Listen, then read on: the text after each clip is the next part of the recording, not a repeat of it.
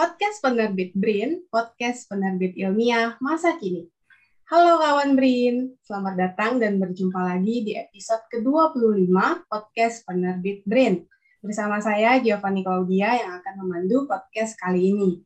Pada podcast kali ini, kita akan membahas mengenai film pemenang program akuisisi pengetahuan lokal periode 1 tahun 2022 yang berjudul Hammer Drum Competition.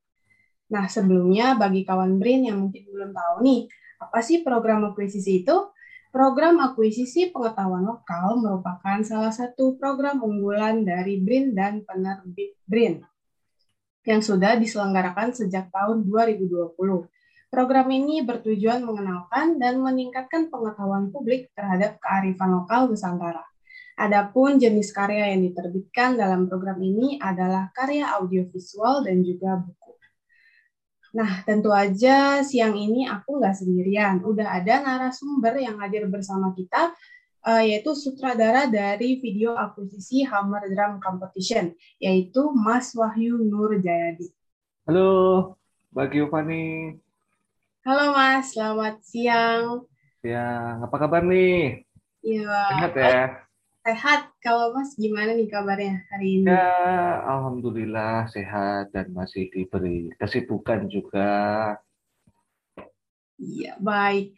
Nah, sebelum aku membacakan profil Mas lebih jauh nih, boleh Mas uh, memperkenalkan dirinya secara singkat kepada kawan Brin yang ada di rumah. Silakan Mas. Oh ya, halo kawan-kawan Brin, nama saya Wahyu Nur Jayadi uh, saya sutradara dan produser dari film dokumenter yang terpilih uh, atau menang di uh, akuisisi, print akuisisi berjudul Hammer Drum Competition. Gitu. Saya juga seorang drummer, uh, background saya sebelumnya dan uh, konten kreator ya tentunya ya untuk beberapa film dokumenter. Oke, baik. Nah, jadi Mas Wahyu ini merupakan program director di Hammer Drum Corps sejak tahun 2015. Selain itu, beliau juga bekerja sebagai field coordinator di Lotus Productions. Menariknya lagi nih, seperti yang tadi Mas Wahyu sudah sebutkan, beliau pernah aktif sebagai drummer sebuah band bernama Down for Life dari tahun 2006 sampai 2013. Betul ya, Mas? Betul, betul. Tuh, keren banget kan kawan Brin? Aku jadi makin nggak sabar nih buat langsung ngobrol-ngobrol. Langsung aja ya Mas, kita ke pertanyaan. Oke, okay. baik. Oke. Kita mulai. Jadi pertanyaan pertamanya nih, bagaimana sih awalnya sampai Mas akhirnya bisa memutuskan untuk mengangkat judul Hammer Drum Competition ini? Silakan Mas. Uh, jadi awalnya itu memang uh, ada sebuah kompetisi ya yang saya buat dengan teman-teman itu namanya uh, Hammer Drum Competition. Jadi kompetisi ini sudah berjalan lama ya, mulai dari 2014 sampai terakhir kemarin selesai di Agustus ya. Itu yang untuk seri ke tahun ke 2022. Dan di pandemi kemarin di tahun 2021-nya itu kita juga sempat membuat secara virtual. Tapi untuk uh, film dokumenter yang uh, kemarin tayang itu yang saya uh, produksi itu dari tahun 2018 sampai 2019 sebelum pandemi ya jadi ya. Jadi untuk Hammer Drum Competition sendiri adalah sebuah nama nama drum competition yang uh, mereka lebih uh, bergerak untuk uh, sebuah kompetisi drum uh, untuk anak-anak Indonesia ya dari dari seluruh Indonesia dan tur di beberapa kota terutama di daerah Jawa dan Bali. Hmm, baik, jadi sesuai namanya ya Mas, Hammer Drum Competition yeah. adalah kompetisi drum bagi uh, muda-mudi di Indonesia. Iya, generasi generasi muda drummer Indonesia. Iya. Lalu selanjutnya nih Mas, apakah Mas sendiri tertarik atau mem emang memiliki selera musik tertentu sehingga memutuskan untuk uh, membuat video tentang Hammer Drum Competition ini?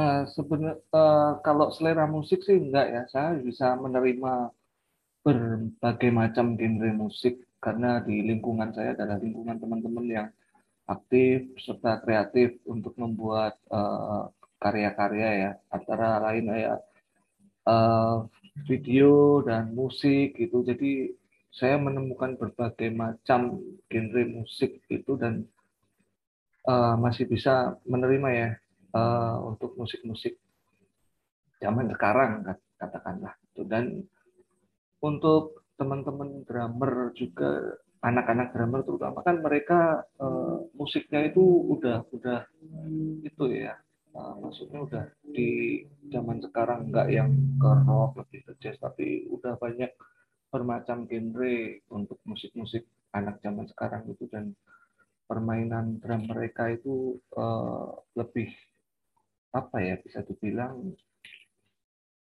lebih outstanding lah daripada yang dulu-dulu gitu. Hmm, iya betul. Jadi Mas sendiri menerima segala genre musik ya, tidak ada yeah. tertentu. Oke Mas. Selanjutnya nih, kalau untuk produksi video ini sendiri Mas lakukan sendirian atau ada tim nih yang membantu keseluruhan produksi videonya? Untuk produksinya sih uh, ada sih yang yang beberapa dibantu kan saya hmm. harus ada uh, kru juga di situ. Tapi untuk proses produksinya itu kan sebenarnya produksi vlog ya. Jadi saya itu membuat vlog dari rangkaian tour Eh, beberapa kota itu. Saya rangkum dan di situ kan harus ada interview dari beberapa istilahnya dewan jenderalnya lah begitu. Pentolannya di Emergram itu termasuk saya dan dua teman saya namanya Adi.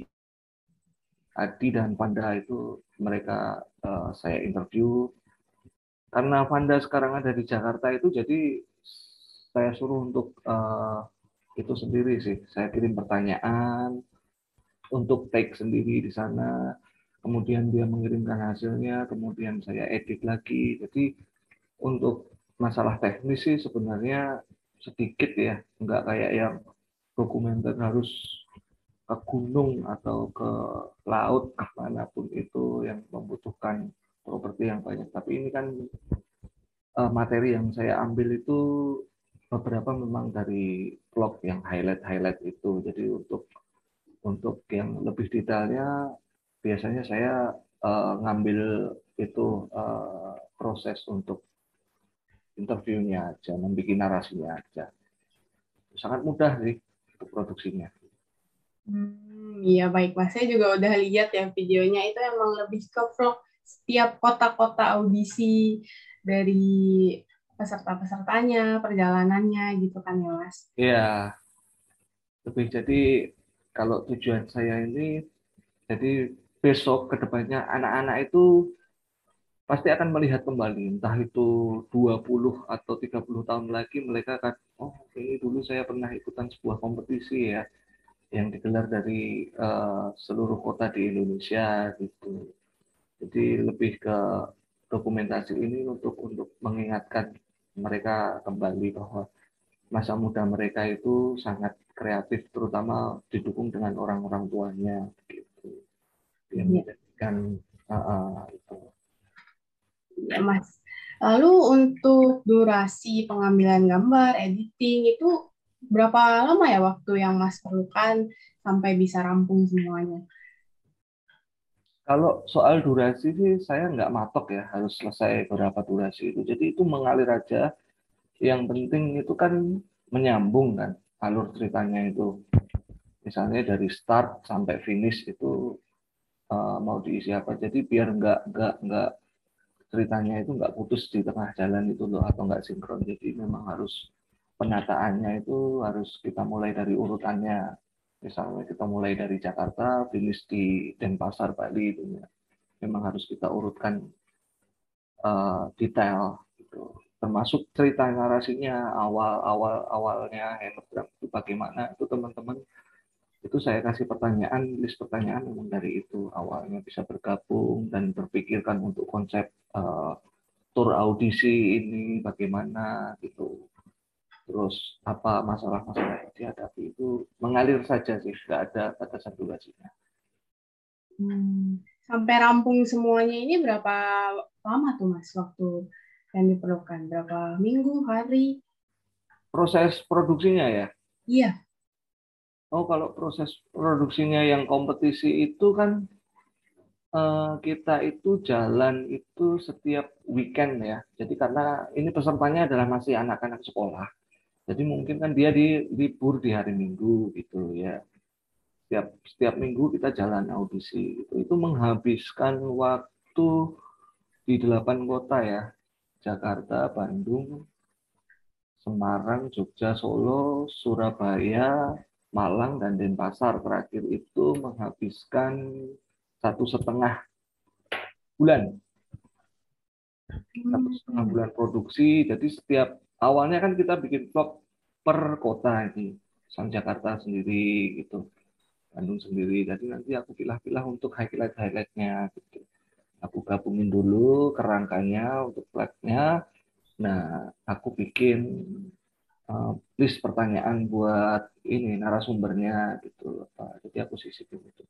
Jadi basicnya dari pertanyaan itu adalah gambar dulu yang udah jadi. Jadi oh gambarnya seperti ini kira-kira saya udah tahu mereka pasti akan jawab seperti ini jadi tinggal ngatur uh, pertanyaannya aja gitu. Jadi lebih enak ini sebenarnya enak banget ngeditnya karena program udah jadi kan. Hmm, iya benar banget. Jadi satu setengah bulan untuk audisi di delapan kota ya mas ya? Iya. Oke, lalu uh, sama proses pembuatan video ini nih, ada nggak sih kendala-kendala yang Mas temukan atau hadapi itu? Kendala-kendalanya sih enggak se enggak begitu teknis ya. Kendala-kendalanya pasti ya kayak interview gini uh, menceritakan tentang email gitu yang di mana teman-teman saya itu banyak yang belepotan cara kayak bicaranya harus dikat beberapa kali itu. Tapi untuk untuk yang lain highlight gambar yang lain kan natural itu.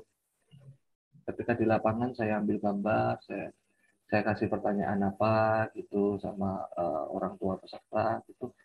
Jadi kebanyakan sih nggak ada ya eh, hambatan-hambatan uh, yang pasti gitu.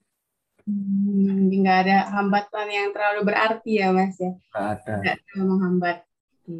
Hmm. Lalu selama pengambilan gambar ini, uh, ada nggak sih pengalaman yang Mas tidak terlupakan gitu?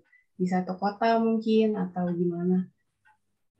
Untuk pengambilan gambarnya ya, di satu kota itu maupun yang terlupakan. Nggak terlupakan itu adalah ada salah satu peserta dari Jakarta, cewek itu, drummer, yang saya lihat sih dia oke okay ya untuk secara permainan kan saya kan ya drummer juga jadi saya bisa menilai lah sedikit uh, gaya permainan mereka. Itu dia udah berharap banget bisa lolos ke grand final. Jadi tour ini kan adalah tour audisi ya di beberapa kota itu.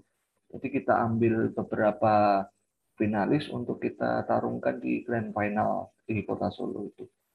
Dia awalnya saya interview itu yakin lolos tapi kenyataannya dia nggak masuk atau nggak lolos ke grand final itu begitu saya kejar untuk interview itu udah pulang katanya saya info ke yang lain lu si A tadi ke mana? Katanya dia mau kayaknya pulang dia tadi uh, turun dari tangga udah nangis gitu. Karena kan udah terlalu pede gitu ya dia akan lolos ya ternyata nggak lolos gitu. Jadi ya udah itu nggak saya masukin ke itu. Tapi kan pertamanya itu kan dia cerita saya akan yakin lolos ke Solo.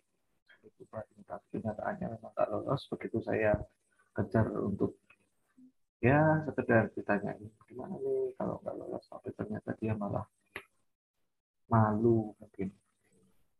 Ya memang seperti itu sih mbak banyak. Tapi dukungan orang tua itu juga sangat penting ya di di kompetisi ini ya untuk menjelaskan bagaimana sih kompetisi itu dan harus uh, istilahnya itu uh, bukan itu ya yang secara teknis yang di, dikejar untuk di sini tapi kan untuk melatih mental begitu ya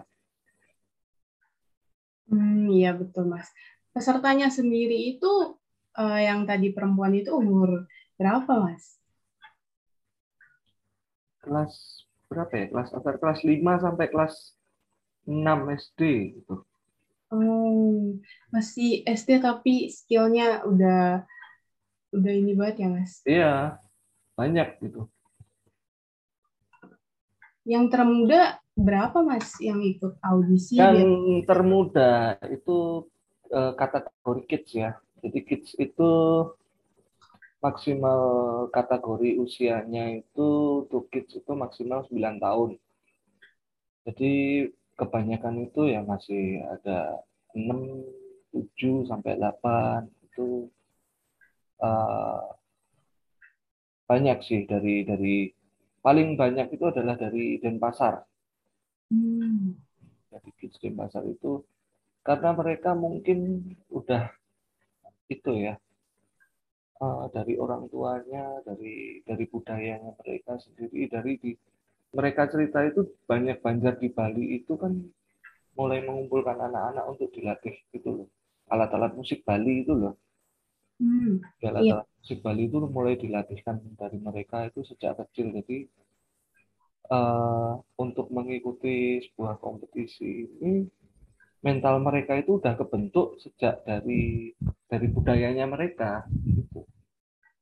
Terus untuk menasionalkan mereka itu orang tua mereka untuk memilih alat musik drum. Itu untuk mengikuti hammer drum competition karena untuk kompetisi yang lain uh, lokal yang lain itu mereka udah mungkin sering juara ya di daerahnya mereka itu.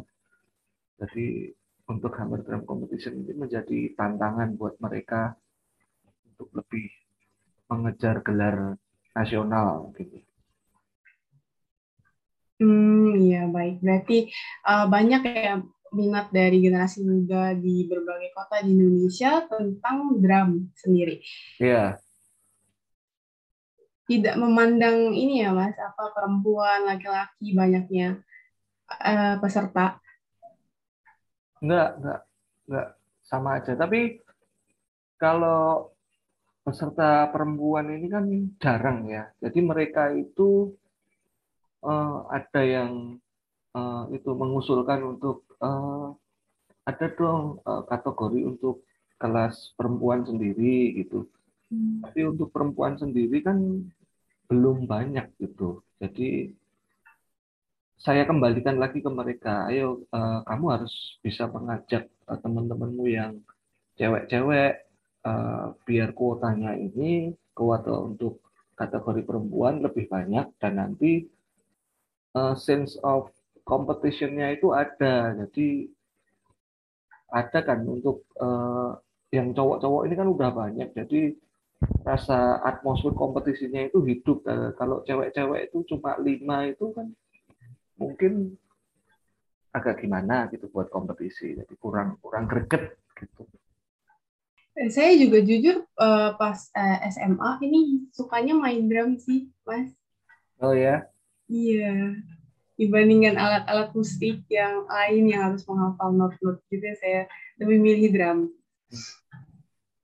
Sekarang masih main drum? Enggak. Oh enggak. Iya.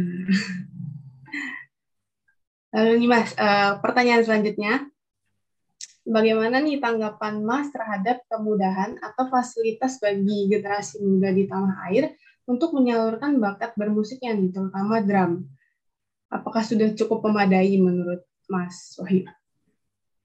Anu ya, apa tadi uh, equipment ya? Fasilitasnya, fasilitas fasilitas perlombaan, lomba-lomba atau Oh, wadah. Ya, semacam wadah gitu ya untuk memfasilitasi. Iya, Mas. Ya, sekarang itu kan banyak, Mbak, eh, apa ya, kompetisi-kompetisi di Indonesia itu terutama yang di TV-TV itu nggak cuma musik. Jadi masa aja sekarang kan dikompetisikan kan, ada program gitu. Jadi untuk di Indonesia sendiri itu Ini awalnya. Jadi kenapa kita melakukan tour audisi ya?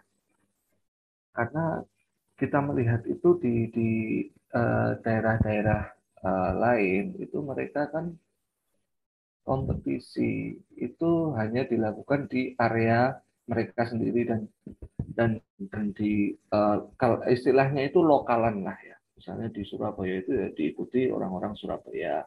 Belum tentu orang-orang di daerah lain di Jakarta di Bandung itu tahu. Dan uh, saya membuat bersama teman-teman membuat Hammer Drum Competition ini kan untuk uh, mewadahi mereka yang dari wilayah barat, misalnya daerah Jakarta dan wilayah timur di ada Denpasar sama Jawa Timur dan termasuk di tengahnya ada Semarang, Jogja dan Solo itu eh, kita ketemukan gitu.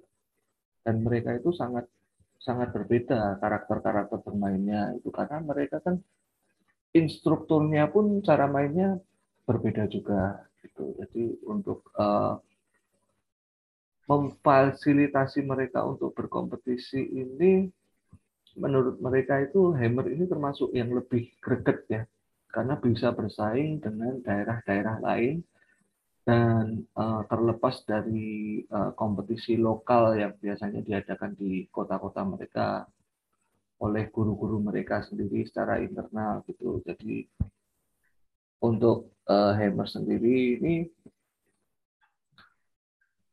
termasuk memfasilitasi mereka untuk menyalurkan bakatnya ya dan uh, saya rasa cukup udah cukup uh, memadai sih karena eh, respon-respon uh, dari orang tua peserta peserta sendiri sangat sangat menginginkan Hammer ini untuk terus berlanjut gitu untuk memfasilitasi mereka untuk berkarya gitu.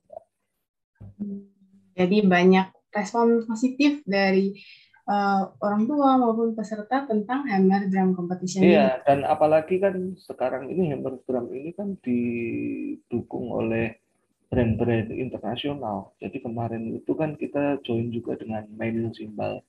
Mainin Simbal ini brand dari Jerman, Mbak. Dan udah udah mengendorse beberapa artis-artis internasional juga kan. Dan drumnya itu ada drum, Great Drum, Tama Drum, Tenten, Tis, dan segala macam brand atau aksesoris drum itu yang support ke kami gitu. Karena di tahun-tahun sebelumnya kan mereka udah udah join dan melihat uh, potensi Hammer ini kan menjadi ajang atau menjadi wadah untuk generasi muda drummer Indonesia tadi. Jadi sponsor pun sangat senang dengan dengan dengan apa agenda-agenda kita untuk kompetisi-kompetisi setiap tahunnya gitu. Wah, emang keren banget ya nih Mas Hammer Drum Competition ini. Uh, aku lanjut ke pertanyaan selanjutnya. Aku penasaran nih, Mas, bagaimana sih ceritanya Mas bisa mengetahui program akuisisi pengetahuan lokal dari penerbit BRIN hingga berminat mengirimkan karyanya? Gimana nih, Mas? Nah, ini awalnya itu saya nggak sengaja main ke tempat teman saya. Dia itu editor juga, editor, filmmaker gitu kan. Uh, saya lihat dia lagi kerja. Ngapain? Uh, ini uh, ada dia itu lebih ke kebudayaan sih dia kerjanya gitu. Ini saya uh, mencoba mengikuti uh, itu di uh, BRIN itu ada akuisisi gitu untuk uh, kearifan lokal ya dulu kalau nggak salah. Itu masih LIPI dulu kan belum BRIN ya. Masih LIPI itu. Oh gitu ya. Jadi arahnya ke mana? Arahnya intinya mengumpulkan untuk video-video uh, dengan kearifan lokal budaya gitu. Saya mikirnya gini aku kan barusan buat uh, dokumenter untuk Hammer Drum Competition dan ini kan skalanya kan uh, lokal dan aku pikirnya ini kan mungkin uh, dari kurator bisa menilai oh ini mungkin kalau saya pribadi ya gitu harusnya kan ini kan kearifan lokal juga karena saya uh, saya kerjakan di di uh, Indonesia dan melibatkan anak-anak Indonesia gitu. Saya iseng itu awalnya saya kirim coba saya kirim ke situ dan ternyata lolos. Saya sebetulnya juga nggak berharap banyak karena iseng ya. Coba saya kirim video ke situ. Eh ternyata diterima dan uh, menang lah di situ istilahnya gitu. karena pikir itu awalnya itu yang lokal-lokal yang budaya yang kayak jadilan terus reok kayak uh, istilahnya membuat apa keramik atau apa gitu. Ternyata untuk di uh, sektor di luar tradisi itu saya terima kasih kepada para kurator ya juri-juri itu telah memilih drum competition. Awalnya saya mengira hanya hanya itu tradisi yang lokal-lokal banget. Begitu mbak ceritanya oh. Jadi iseng-iseng berhadiah ya Mas ya? Iseng-iseng berhadiah. Tapi hmm. bagus juga loh uh, print ini uh, maksudnya mengakuisisi menampung untuk uh, jadi memberikan uh, istilahnya wadah untuk teman-teman konten kreator ini lebih produktif ya untuk berkontribusi menyalurkan karyanya. Kan kita nggak tahu nih secara produksi di daerah uh, Sulawesi pedalaman sana ada apa nuansa lokal apa tradisi yang nggak kita tahu itu. Jadi melalui penerbit print ini jadi mungkin karya dia yang jarang orang ketahui ini bisa disebarluaskan melalui kanalnya print ini. Begitupun dengan dengan kita ya akhirnya kan biar biar seluruh masyarakat luas tahu oh ternyata ada kompetisi drum yang mencakup uh, nasional gitu di Indonesia ini. Itu mbak. Iya yeah, betul. Setuju mas. Uh, lalu pertanyaan terakhir nih mas. Uh, bagaimana kesan mas setelah mengikuti program akuisisi ini dan apa pesan yang mungkin ingin disampaikan nih kepada kawan Brin lainnya yang mungkin ingin mengikuti jejak Mas untuk mengikuti dan mengirimkan karyanya kepada penerbit Brin. Ya. Kesan saya ini uh, uh, sangat senang ya. Saya uh, dengan adanya Brin akuisisi itu jadi uh, yang sudah saya bilang tadi sebelumnya uh, untuk lebih di itu ya ternyata uh, mengapresiasi karya dari teman-teman walaupun tetap dikurasi ya karyanya uh, secara uh, audio visualnya pengambilan gambarnya teknisnya itu uh, dikurasi. Jadi tapi paling tidak itu kesannya itu sangat sangat saya apresiasi dengan dengan print karena bisa istilahnya uh, membantu um, mengorbitkan bahasanya itu bahasa anak sekarang kan mengorbitkan karya-karya mereka untuk uh, diperluas lagi dan lebih uh, memacu mereka untuk supaya lebih produktif untuk berkarya ya. Karena di sekitar di, sekitar kita ini kan banyak kegiatan-kegiatan uh, dengan kearifan lokal ya. Yang belum belum diekspos belum uh, banyak masyarakat tahu oh di sana ada apa di sana kesannya sangat saya mengapresiasi dengan print karena paling tidak bisa ini ya uh, memacu semangat teman-teman lagi untuk uh, lebih berkarya karena ada yang memfasilitasi yaitu dari penerbit print gitu. Oke, baik Mas. Uh, tidak terasa nih kita udah berada di penghujung waktu. Jadi saya ingin mengucapkan terima kasih banyak atas waktunya nih Mas. Sudah bersedia berbincang-bincang, membagikan pengetahuannya, pengetahuannya kepada saya dan juga kawan Brin. Terima kasih banyak Mas Wahyu. Sama-sama, terima kasih juga. Semoga podcast kali ini dapat memberikan informasi yang bermanfaat kepada kawan Brin terkait video akuisisi penerbit Brin yang berjudul Hammer Drum Competition.